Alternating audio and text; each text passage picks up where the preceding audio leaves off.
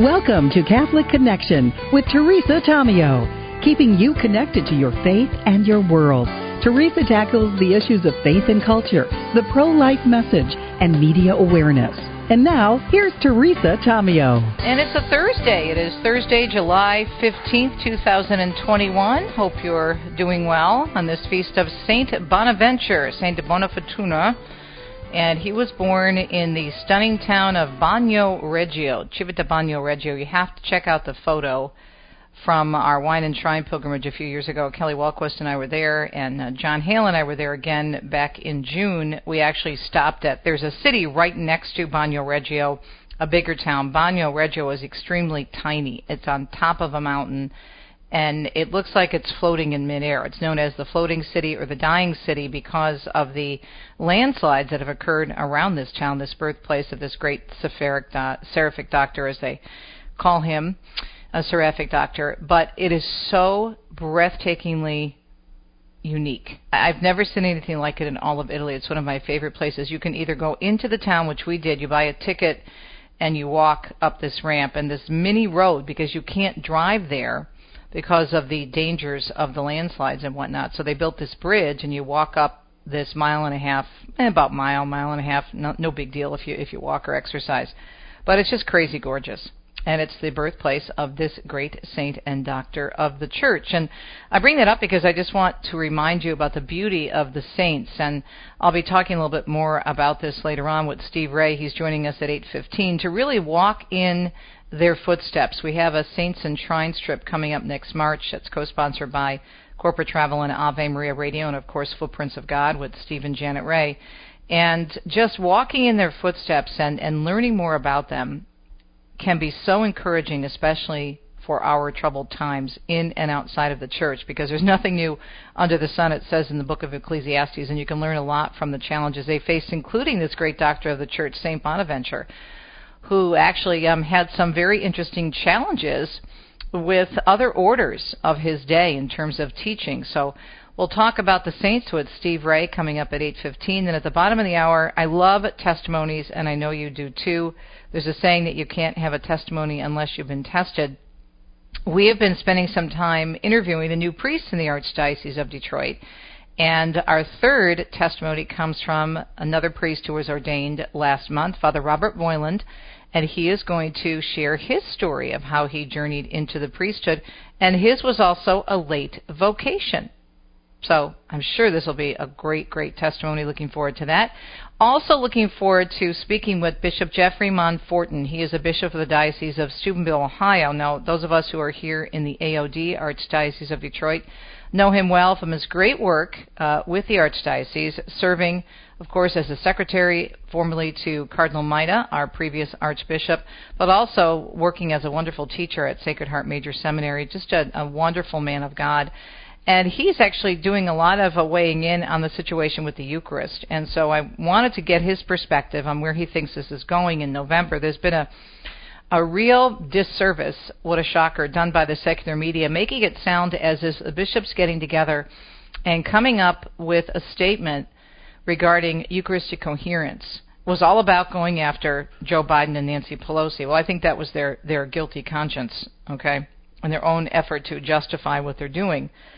But the bottom line for this getting together and coming up with the statement was really catechesis. And he's been talking a lot about that. So we're going to be bringing Bishop Jeffrey Monforton on. He actually did an interview with some local uh, newspapers in his area, along with another regional bishop, and we're going to be talking to Bishop Jeffrey Monforton, formerly of the Archdiocese of Detroit, at 9:15, and then we're going to be wrapping up with Matt Hadro from the Register regarding the overreach some are taking with employment guidance regarding the homosexual community. So this will be an interesting discussion with Matt Hadro. Just sometimes you know the leftist reaches way, way, way too far, and then it starts waking people up.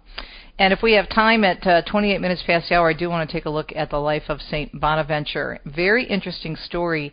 And I don't know if you know this. I found this out this morning in doing some research that Pope Benedict XVI did one of his theses on St. Bonaventure and actually had a three part series when he was Pope on the teachings of St. Bonaventure, who was a great Franciscan.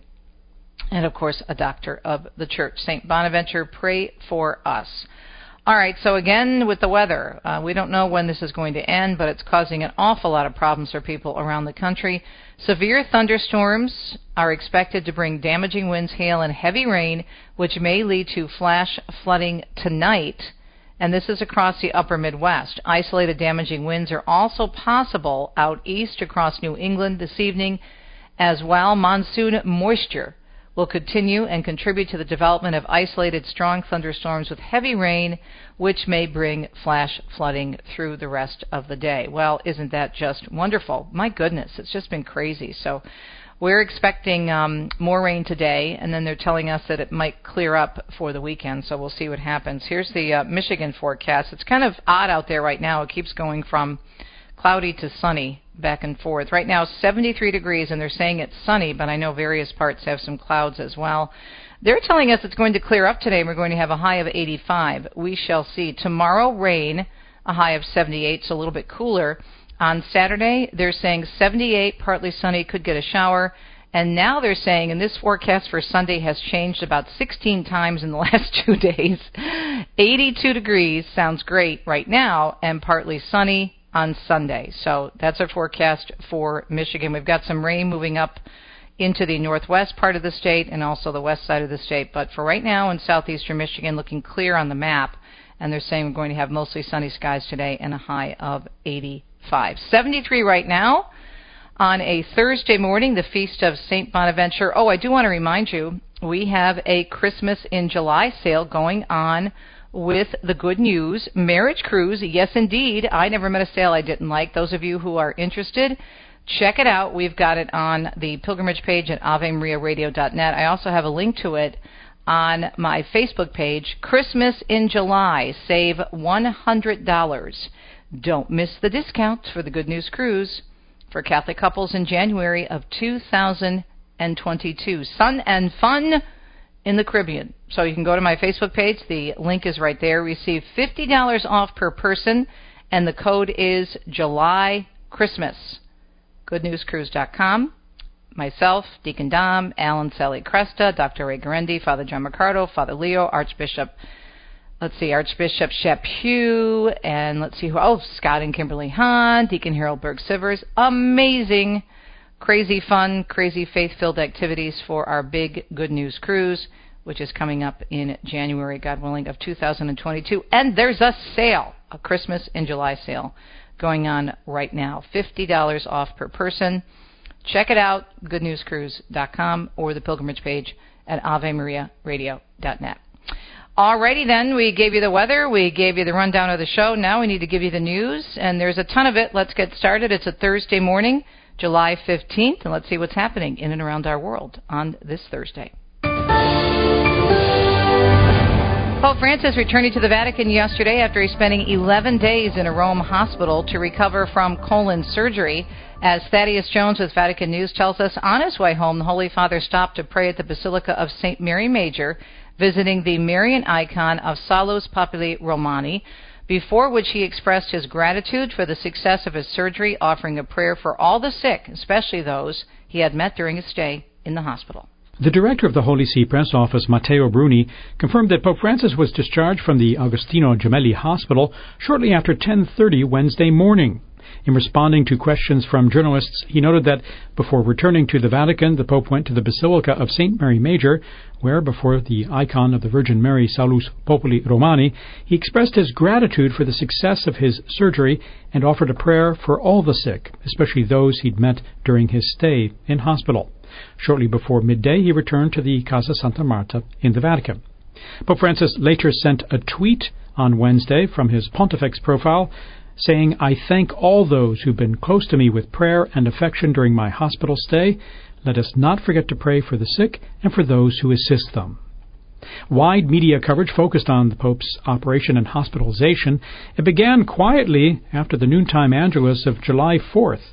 In the early afternoon that day, the director of the press office issued a statement that instantly became breaking news on what would usually be a sleepy summer Sunday in Rome, when he said that the Pope had left his Casa Santa Marta residence and headed to the Agostino Gemelli University Hospital for a scheduled surgery. More than 220,000 people leaving the Catholic Church in Germany last year. That's according to official figures released yesterday. The statistics issued by the German Bishops' Conference showing that 221,390 people exited the church.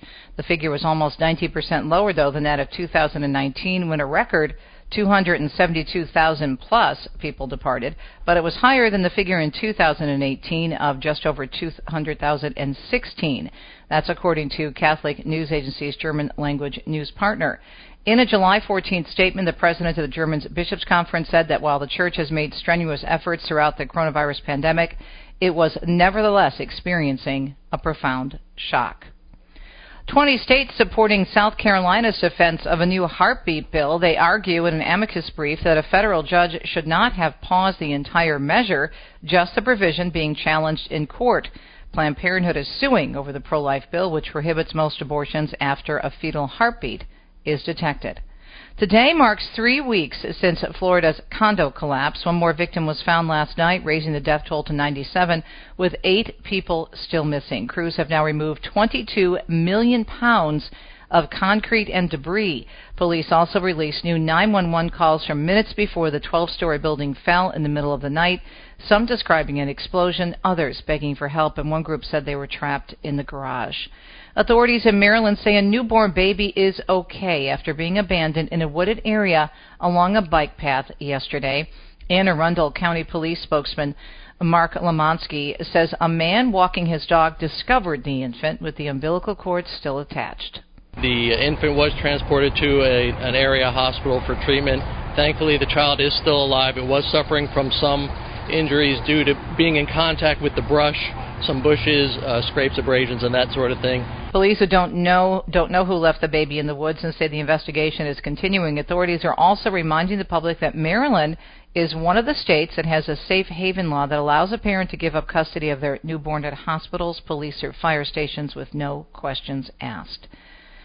Near Tampa, Hillsborough County may become the latest Florida county to impose recertification rules for older high rise buildings. Uh, Commissioner Kimberly Overman says Miami Dade and Broward are the only two Florida counties with those rules in place. Modeled in the best solution we can find, um, but keeping in mind what Broward and, and Miami Dade have put into place. Overman is proposing a reinspection requirement for buildings 40 years and older in response to the Surfside condo collapse that has killed at least 95 people. Another commissioner wants the ordinance to include ways to motivate condo associations to maintain enough reserve funding for repairs. Commissioners voting yesterday to order county staff to review various options for recertification ordinances. Three dozen fires burning throughout the West right now, and in California, the flames are moving at a record pace. Jon Heggie with CAL FIRE says a dry climate not helping the situation. Punctuates the danger that we're facing and, and the drought conditions and how they're affecting fire potential. And now seeing fires breaking out is really showing us that we are where we were last year, if not in a little bit of a worse position. Between January 1st and July 11th, CAL FIRE recorded close to 4,200 fires. Last year, that number was just over 3,600, and 2020 was the worst fire season in California history. One fire official this week telling reporters fire conditions in early July are more like late August. In Oregon, the bootleg fire continues to threaten a major power transmission line, and on Friday, California regulators had to issue a stage 2 emergency, and that hasn't happened since the year 2006. Wendy Wild tells us there'll be cleanup today after a series of tornado warnings and several confirmed tornadoes, with damage being reported to houses, trees, and other buildings in central and eastern Iowa. The storms cut a path from central Iowa into eastern and northeastern Iowa. A home and grain bins are damaged and power lines are down in the town of Shell Rock in Butler County. The Iowa State Patrol reports considerable damage to a house in Lake City in Calhoun County. In Tama County, the fire department reports a transformer went down and started a fire at Dysart. And in Bremer County, an officer confirms a house was destroyed by a tornado or strong wind in Waverly. We expect more reports to come in after people have a chance to survey the damage. Ohio's governor is signing a bill stopping public schools and universities from requiring students to be vaccinated against COVID 19, specifically the measure signed yesterday, prohibiting those institutions from requiring vaccines that have only been authorized under emergency use orders from the FDA. The three COVID vaccines currently available all fall under that distinction. A number of universities have already put COVID vaccine mandates into place. NBC's Kate Snow tells us that drug overdose deaths during the coronavirus pandemic hitting the highest number ever recorded. Preliminary data from the CDC shows from December 2019 to December 2020, overdose deaths rose nearly 30%. That's 93,331 deaths last year. That's up from 72,000 in 2019. Dr. Nora Volkow with the National Institute on Drug Abuse says the numbers are chilling, and she blames COVID 19 for creating a devastating collision of health crises in America. Most of those deaths involved opioid, synthetic, or otherwise. And there's lingering fallout from the coronavirus when it comes to staffing a lot of places, including restaurants. Executive chef Benjamin Borer of the Salt and Barrel restaurant in New York says it's gotten so bad his restaurant has to close two days a week due to the lack of in house help. They're staying home collecting unemployment and not coming to work. He says he's been searching for cooks and other kitchen positions for almost two months with no luck. He's hoping with COVID unemployment benefits ending in September, he will be finally able to add more staff. And Matt Madison tells us a new report says Americans have lost a ton of money during the coronavirus due to related scams. The Federal Trade Commission says that number is close to $500 million. Data from the agency revealed close to 330,000 people filed a fraud complaint between January of last year and July 8th of this year. The FTC says the average person who was affected by a scam lost almost $370. However, that number is even higher for somebody over the age of 80. They lost $1,000. Delta asking passengers to pack a lot more patience when they phone in, and I guess there is a bright side to this. The airline says it's so busy dealing with the record spike in calls as summer travel surges on.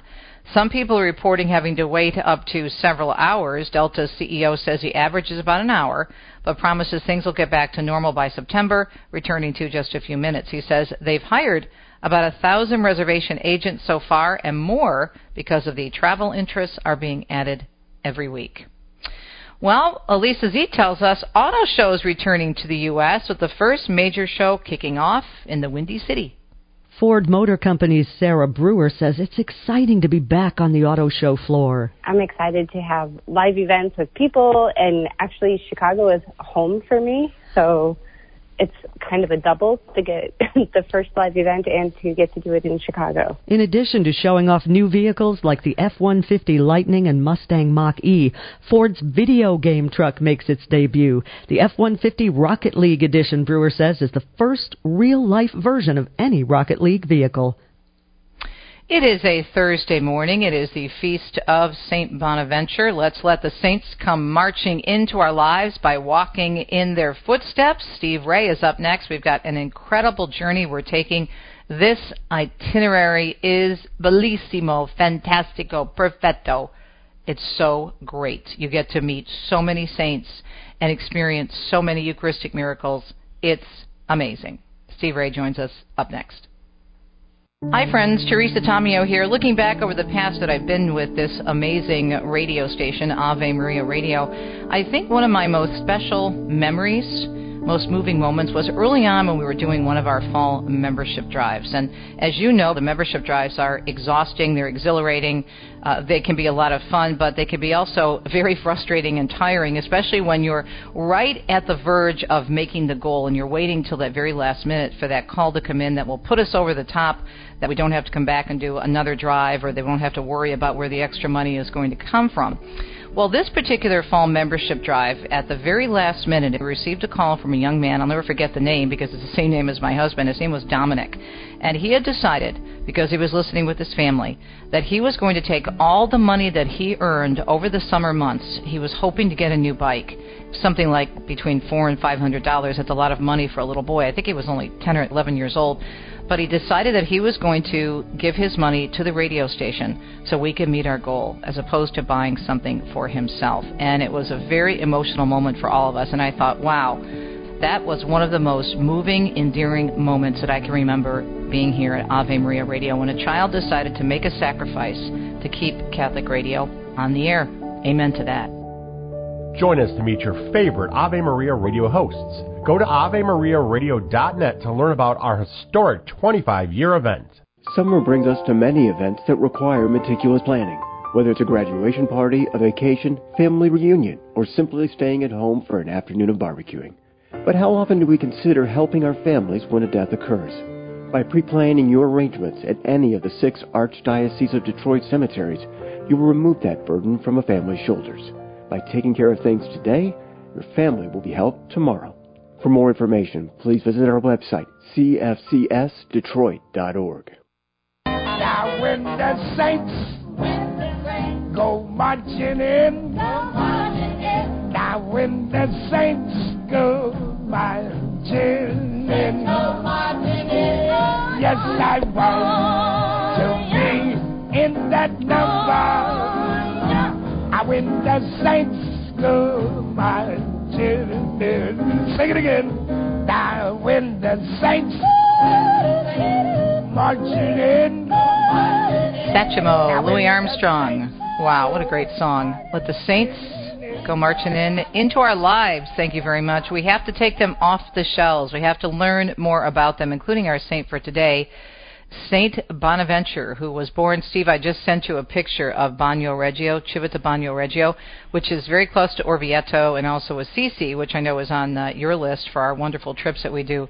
It's just crazy beautiful to learn about the saints, and I love this itinerary, and I am so excited that you asked me to co-host it with you again. Thanks for joining us. Appreciate it. Oh, well, you're welcome, Teresa, and thanks for joining us in Italy in March of next year. Uh, you're always a great co-host with us and a lot of fun.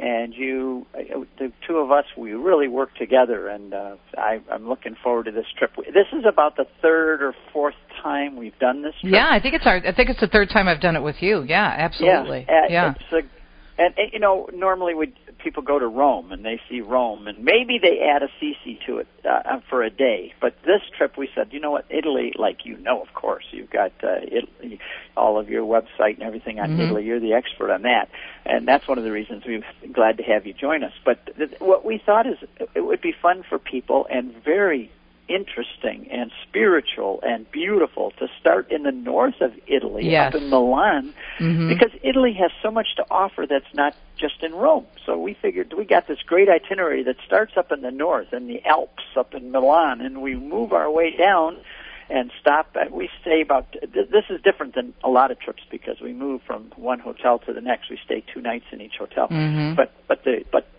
paying that cost is worth it Teresa because my goodness we get to see Milan and Pavia and Florence and cooking classes and wine tasting classes and Siena and Assisi and Loreto and Montepello and Lanciano and all these wonderful places so it's really ex- and Giovanni Rotondo, of course Yep. Padre Pio so and you and I'll be giving talks all along the way hmm And what I love about this trip is, for example, going to Pavia, which is a birthplace of Saint Augustine. Who does that? Seriously, on Yeah. a pilgrimage.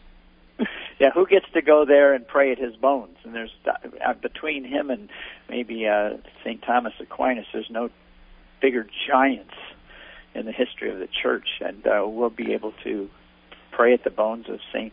Uh, what's cool is pray at the bones of Saint Augustine in Pavia, and then of his Mhm. mother uh, Monica in, in Rome. Well, I want to walk folks through uh, the itinerary, and we can find it on your website, which is at CatholicConvert.com. We also have it on the Ave Maria pilgrimage page, and then I also have it on my events section at teresatomeo.com. We also sent out a newsletter this morning all about it. So this is just, I mean, this itinerary, it's just crazy great. I mean, I love it because we, and I know we move around so much, but it's just so meaningful where we go and we really get a taste of all the saints. So we start in Milano. And we're also going to have an opportunity to see not only the Opera House, but the Vittorio Emanuele Gallery, which is gorgeous, right next to the Duomo. We're going to have Mass, and we're going to be actually in the Duomo the first night for Mass. Now, that Duomo, Steve, has some significance, a lot in connection with not only St. Augustine, but St. Ambrose. Tell us about that. Oh, Saint Ambrose is one of my favorites. He was the the saint that actually brought Augustine into the church. He was Augustine's mentor.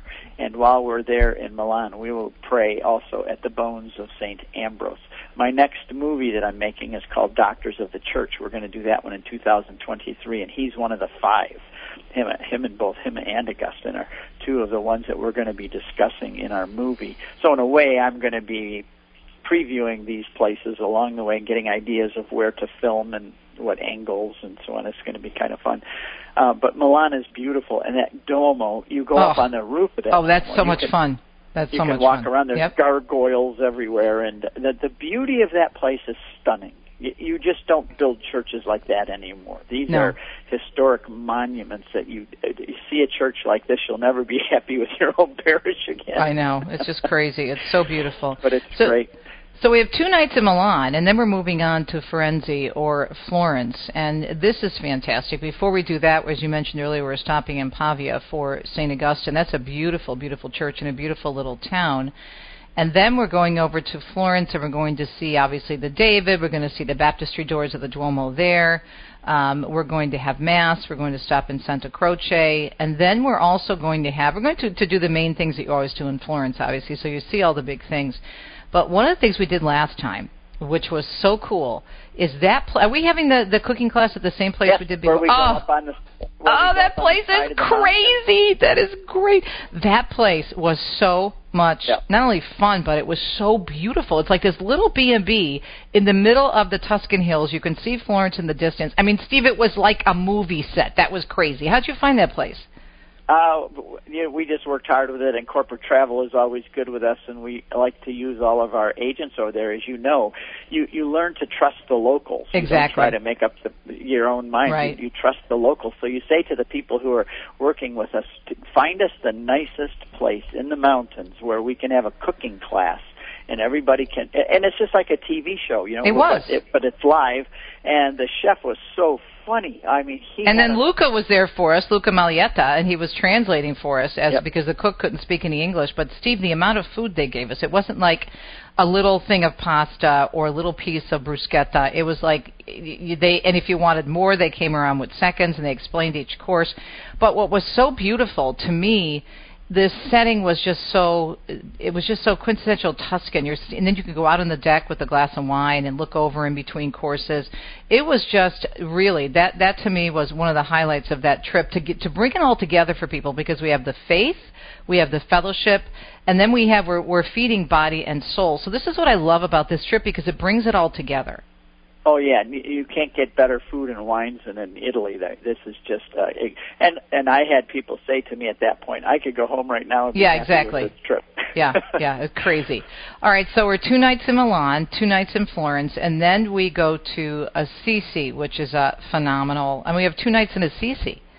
But we hit Siena on the way. Oh, well, Siena. Please don't even get me started about Siena. That's so beautiful. St. Catherine of Siena. We celebrate Mass at the at the Church of St. Catherine of so, Siena hmm and um, St. Dominic, uh, Church of St. Dominic in Piazza del Campo. hmm Well, for, and then uh, we have a wine tasting there. If the dinner wasn't enough the night before, we have a wine tasting where we go in Assisi, where we actually go to a winery and they give us a tour of how they make the wine. And all Is that the one at the bottom of the hill? That was beautiful. yeah, That was gorgeous. and then they they give us the you know we taste all the wines, and they also bring out all of these appetizers, seafood appetizers and pastries. Oh, it's a it, it's a, Crazy. and I would tell people that you should lose a little weight before you come and do your exercises because you're not going to go home weighing less than when you come with us. Or you could walk from Florence to Assisi. That would probably help.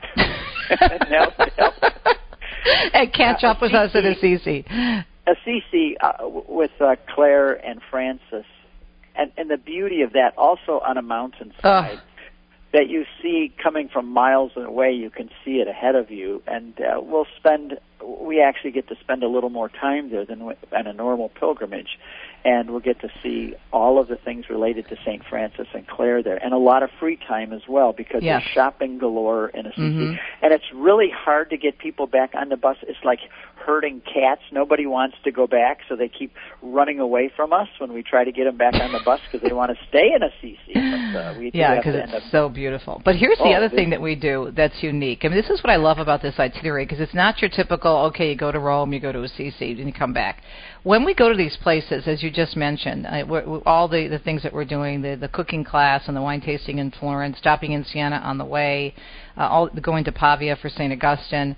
When we're in Assisi, here's another thing that a lot of tour groups don't do, pilgrimages don't do. They don't go up to the Hermitage on the top of the mountain, yeah. and we're going there. Yes, of course, because that, that's where a lot of uh, things related to his life took place, and where he used to go mm-hmm. up to mm-hmm. pray and to walk in the woods. That's where he talked to the birds and the animals. So mm-hmm. we'll go up and do the same.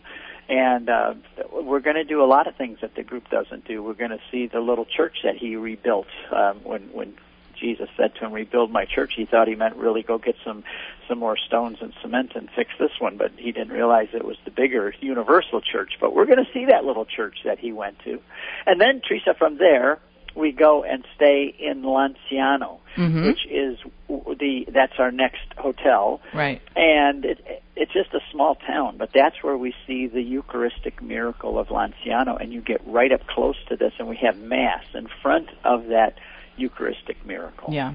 Mm-hmm. That's beautiful. And Lanciano and on the is... way there. Oh, go we ahead. visit Loreto, mm-hmm. the Holy House of Loreto, and we visit Manoppello, which is the face cloth of Christ that was on his face when John and Peter went into the tomb. They said they saw the face cloth, and that's the face cloth. And, and when John saw that, it says, and then they believed. Why did they believe? Because they saw the face of their Savior on that cloth with his eyes open. That was the moment of the resurrection. And we'll get to see that and have Mass in front of the face cloth of Christ in Manoppello too. See, what's so cool about this trip is we're hitting all of the places you've heard about. Just here, the miracle, Eucharistic miracle of Lanciano, the face cloth of Christ in Manoppello, the Holy uh, Church from Nazareth in Loreto, and Assisi, all in one day. Mm-hmm. Yeah, it's it's just crazy. And also, what's nice when we go to San Giovanni Rotondo, we stop in uh, Gargano, and we go to the. Are we going to uh, St. Michael's? Yes, of course. Mm-hmm. That's the cave of Saint Michael, yep. mm-hmm. where Saint Michael uh, revealed himself there, and that's a, a wonderful site. People just love that. It's even a, a World Heritage site, and we'll enjoy uh, having dinner in San Giovanni Rotondo, and then spend a day uh, seeing the body of Padre Pio. Padre Pio. Yeah. And I have uh, just a fun 15, 20 minute talk that I give there, kind of a summary of his life, uh, kind of a fun, um, upbeat, uh, quick fast-paced talk that I give about uh, Padre Pio there. I just stand on the wall. That's what I've done every time outside the church. I just stand up on mm-hmm. the wall and talk. Mm-hmm. Yeah. And it's a lot of fun. And uh, but that is one of the most visited sites in the Catholic world. Uh, Padre Pio, and we'll learn all about him, and we'll pray right in front of his tomb, where you can yeah. see his incorrupt body. And then we're on our way back to Rome, and we have an overnight dinner in Rome. That's a farewell dinner. And then you're also doing a Rome extension, which is an option. So if people can get the best of both worlds, they can see a great deal of Italy, and you're going to several different regions and getting so many different flavors of this incredible country. Uh, that yep. Steve and I love so much, and walking in the footsteps of so many saints, Steve, if you think about it.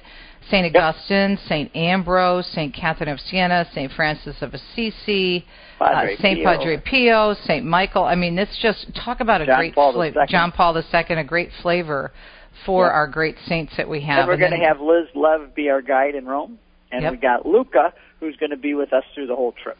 Whom I both saw, both saw both of them uh, last month when uh, we were there with our corporate travel team, kind of assessing things. So this really is one of the best itineraries. I love this, and Deacon Dom is going to be coming along. He'll be helping out at the masses, and and we'll be sharing our testimony along the way. And then I'll be sharing stories.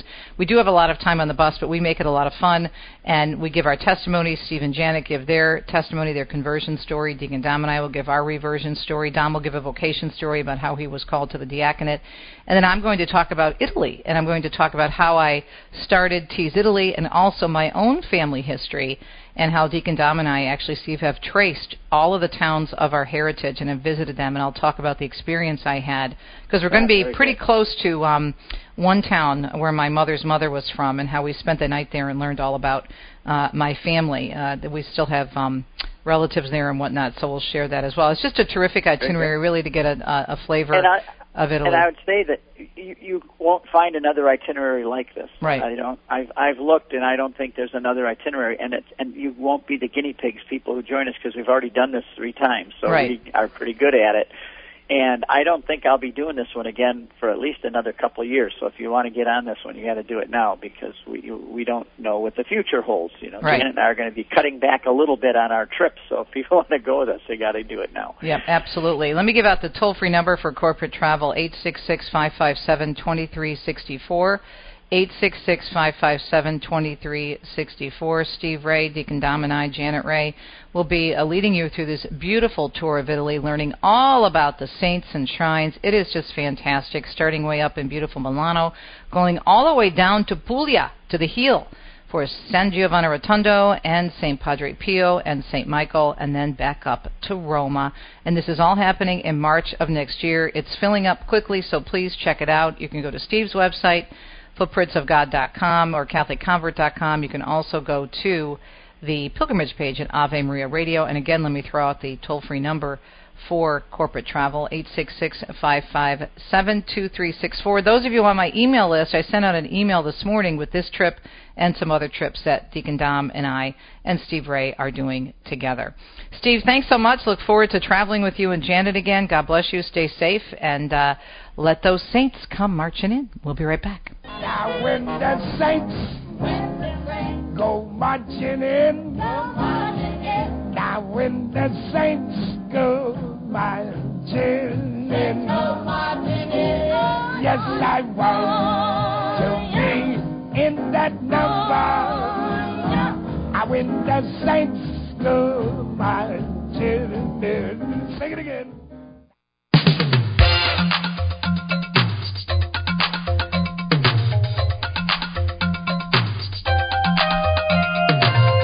God is good all the time. All the time, God is good. He continues to work in everyone's lives, especially when we open our hearts and the door to Christ, as John Paul II reminded us. I love testimonies, and I know you do too.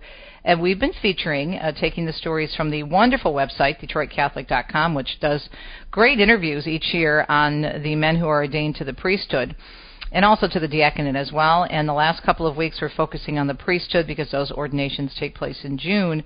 And on the phone with us is priest number three from the Archdiocese of Detroit, and this is Father Robert Voilin, and a late vocation. He's 60 years old. He's from the East Side. We were just joking about that during the break, fellow East Sider. Went to Mount Clemens High School and had quite a distinguished career before having the call to the priesthood. We're going to let him uh, tell that story. Father, first of all, congratulations. Thank you, Teresa. Thank you. It's, it's, it's been a great, great joy, a great pleasure, and, and an honor. I got to tell you, it's really exciting. Uh, All right, so here's the thing: you're you're from the East Side, but you're going all the way over. Your first assignment is Waterford. correct. I'm at our, our, our Lady of the Lakes. Yeah, it's it's like a new part of the world for me. Yes, yes, it's, uh, that's beautiful. It's a beautiful area. So so let's talk a little bit about when you first heard the call to the priesthood. What happened? You know, it, uh, what I felt, I think I felt a call to the diaconate, you know, because so late in life. And, and by the way, I'm 61 now, actually. Another Oh, okay. ordination. Same another, age as another, me. Another birthday Yeah. clicked. Yep. so, so that, that hasn't stopped. Um, but I really, because of my age, I really was thinking about uh, the diaconate. And it really was conversations with some priest friends who said, well, why, why not the priesthood? And I just, I thought it was off the table at, at this stage of the game. And I, it really, the, there, probably the initial call really was when I went, I was in Catholic grade school at St. Mary's School in, in Mount Clemens. And we had the, the, the sisters would tell you, think about a vocation. So, you know, the, the thought was put in my head, but it really didn't come back seriously into my head until after I had retired, um, from General Motors as an electrician. And it was, uh, really a realization that I couldn't stop being a, a Catholic Christian, which, which seems kind of strange, but that, but that that ministry had to continue, that I had to continue in my faith and had to keep, had to stay steady at it in some way. And, and the question really came to my mind is, well, how am I going to do this? So, and I think in, in the midst of it, in, in, in contemplating that and just kind of talking with others about it, there was a need for me to make a real commitment to it. I think, you know, because I had always been active in the faith. You know, I grew up, you know, as a Catholic in the church and was active in, in lay ministry. But I think in that realization that I needed to be really active in my faith and do something with the rest of my life, that I, I was really thinking about the diaconate, something that would be committed, something that would be permanent in so many ways. So I think that's so really, it was late where the where the serious call to the vocation came. Um, not that it wasn't always there to serve and need to serve, but to serve in this capacity was kind of a surprise to me, to be honest with you. It's a big commitment. Uh, you know that my husband is a deacon, whether it's the diaconate or the priesthood, but as opposed to, let's say, you're retired and you're very involved in lay ministry, doing great things, volunteering, active at your parish. So, what was the? Was there one thing that said, "Okay, I have to do more than just that"? Um, not to, minimize what what lay people do, but okay, I'm going to commit my entire life by turning my life over and being a priest. Was there one thing that said, You know "Okay, this has to be bigger"? What I think part of it is, is I've been single all my life, hmm and I don't know if this is across the board, but I think that I actually think human beings are made to make a, a permanent commitment in some way, and I, and I know that um, there's discussions about you know, you know how how the single life is also a vocation in its own way, but for me, I needed to give myself completely. And and I I think you know in the vocation of, of marriage we do that. We give that Right. completely to our spouse, but I'd never given myself at you know at that level, and and I really felt a need to do that. And at this at the point in my life where I had like I said I'd always been active in the church, but really falling in love with the church, really starting to really understand my faith better, and really falling in love with the church and falling in love with with Christ more deeply, you know, really seriously, I felt like I really need to commit to this. So I think a lot of it was a personal need to give myself completely.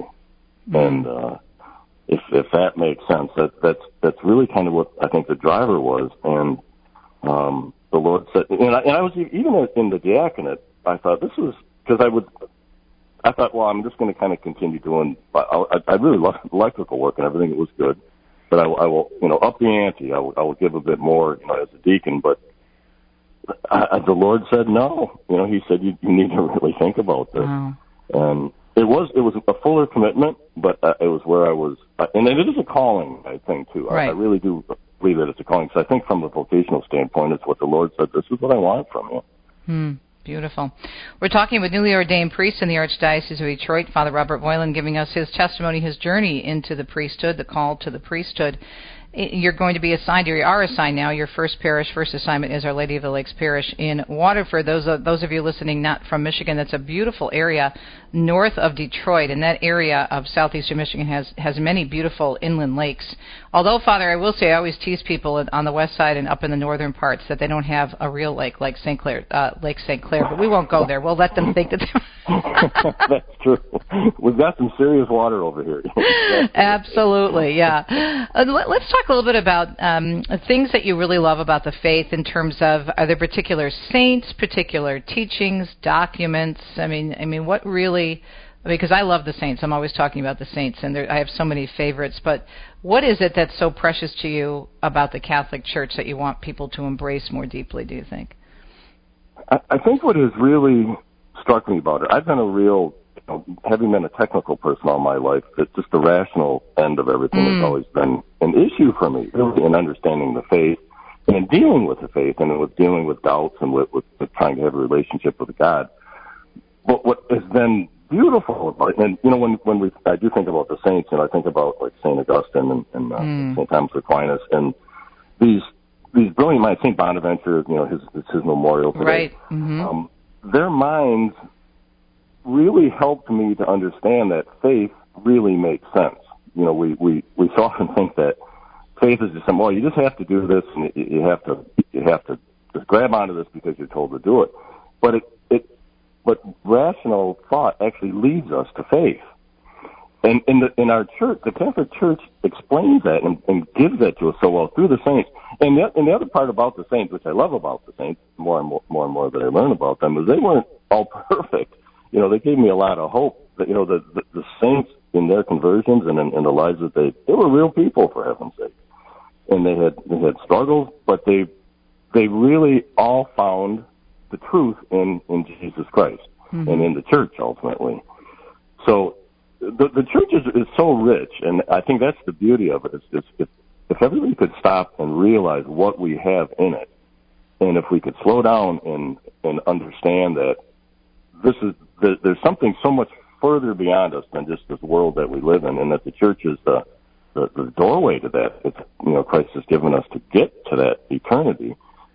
Man, how can you not be just overwhelmed by that See, that's the thing that I, I try to encourage people to do to really say, okay, yes, we have a lot of problems uh, in the church, but but the saints give us so much hope. If you look at even the life of Saint Bonaventure and the challenges he faced, right, regarding the whole teaching issue with the Dominicans, there was this battle that was going on at the time. You know, we look at these saints sometimes and we think they had perfect lives and they were so holy, and they they they were obviously because uh, eventually they were they were confirmed as saints. But in the meantime uh, many of them, uh, in St. Bonaventure's case, he was always holy, but other saints, you know, were, were some pretty heavy sinners, such as St. Augustine before that.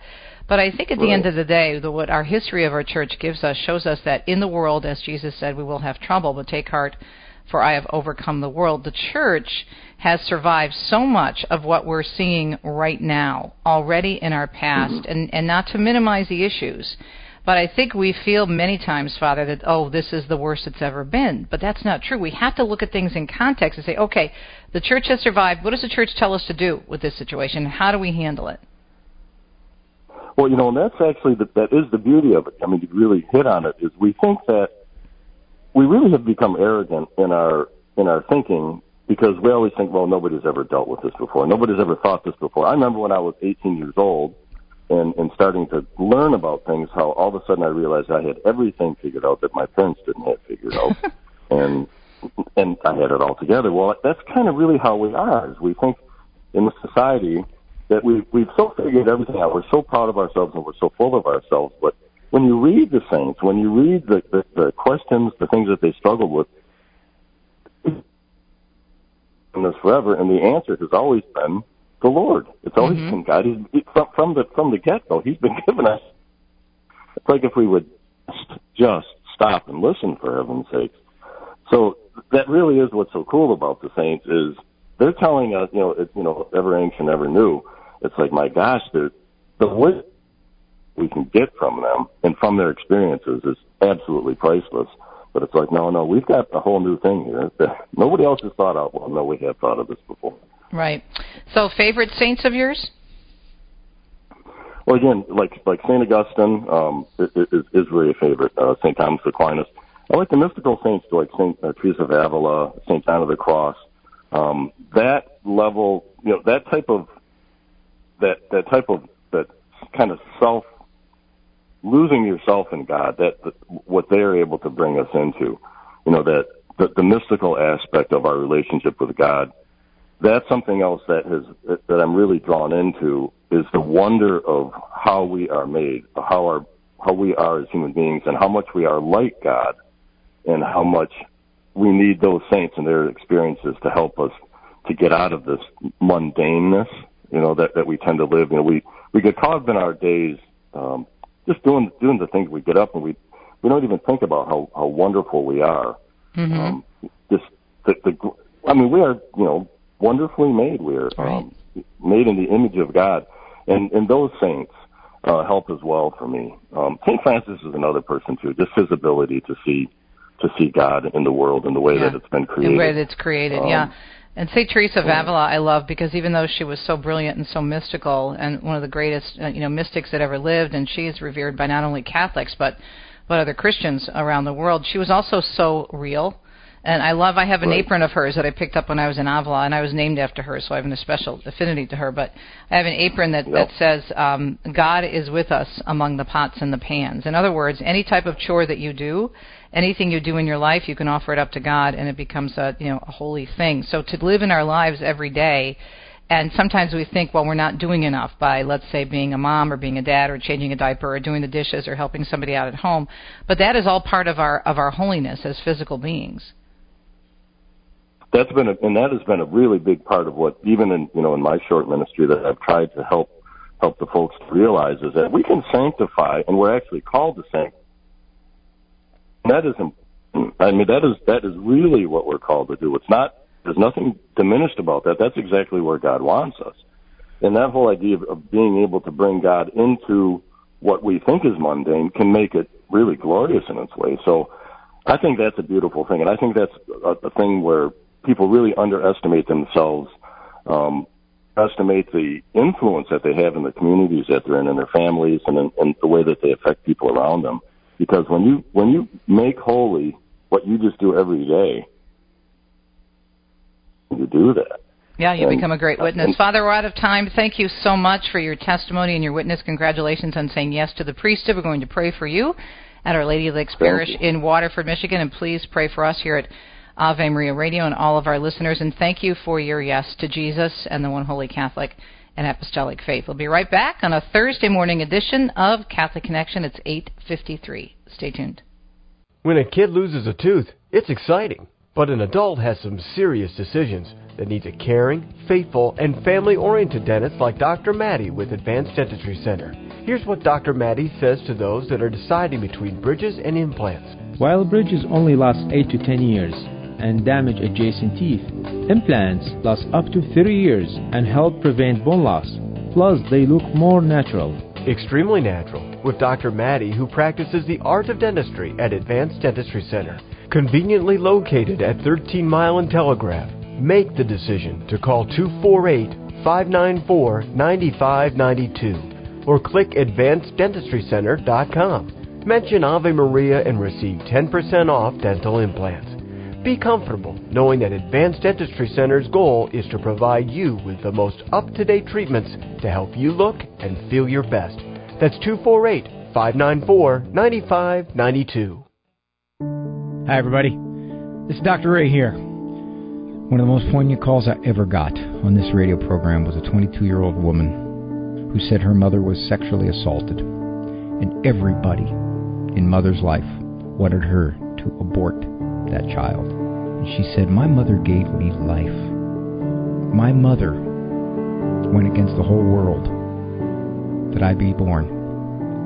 And to this day, I can't tell you how much I love my mother for this. The kinds of calls we get here on Ave Maria Radio. We have a family fun picnic on August 28th. So I'd love to have you come. You go to Ave Maria Radio, you'll get the information there. I would love to see you. You can come by, we could chat, we could talk about stuff. Hope to see you. Join us to meet your favorite Ave Maria radio hosts. Go to AveMariaRadio.net to learn about our historic 25 year event.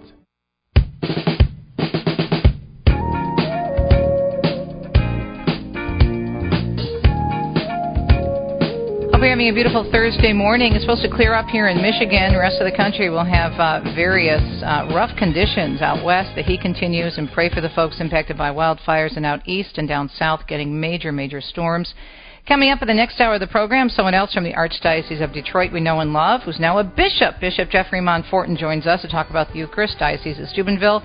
We're going to talk about St. Bonaventure at the bottom of the second hour, and then we'll take a look at how there's a lot of overreach when it comes to employers trying to cater to the left. Matt Hadro from the Register joins us in about an hour. Actually, no, in about 45 minutes. We'll be right back.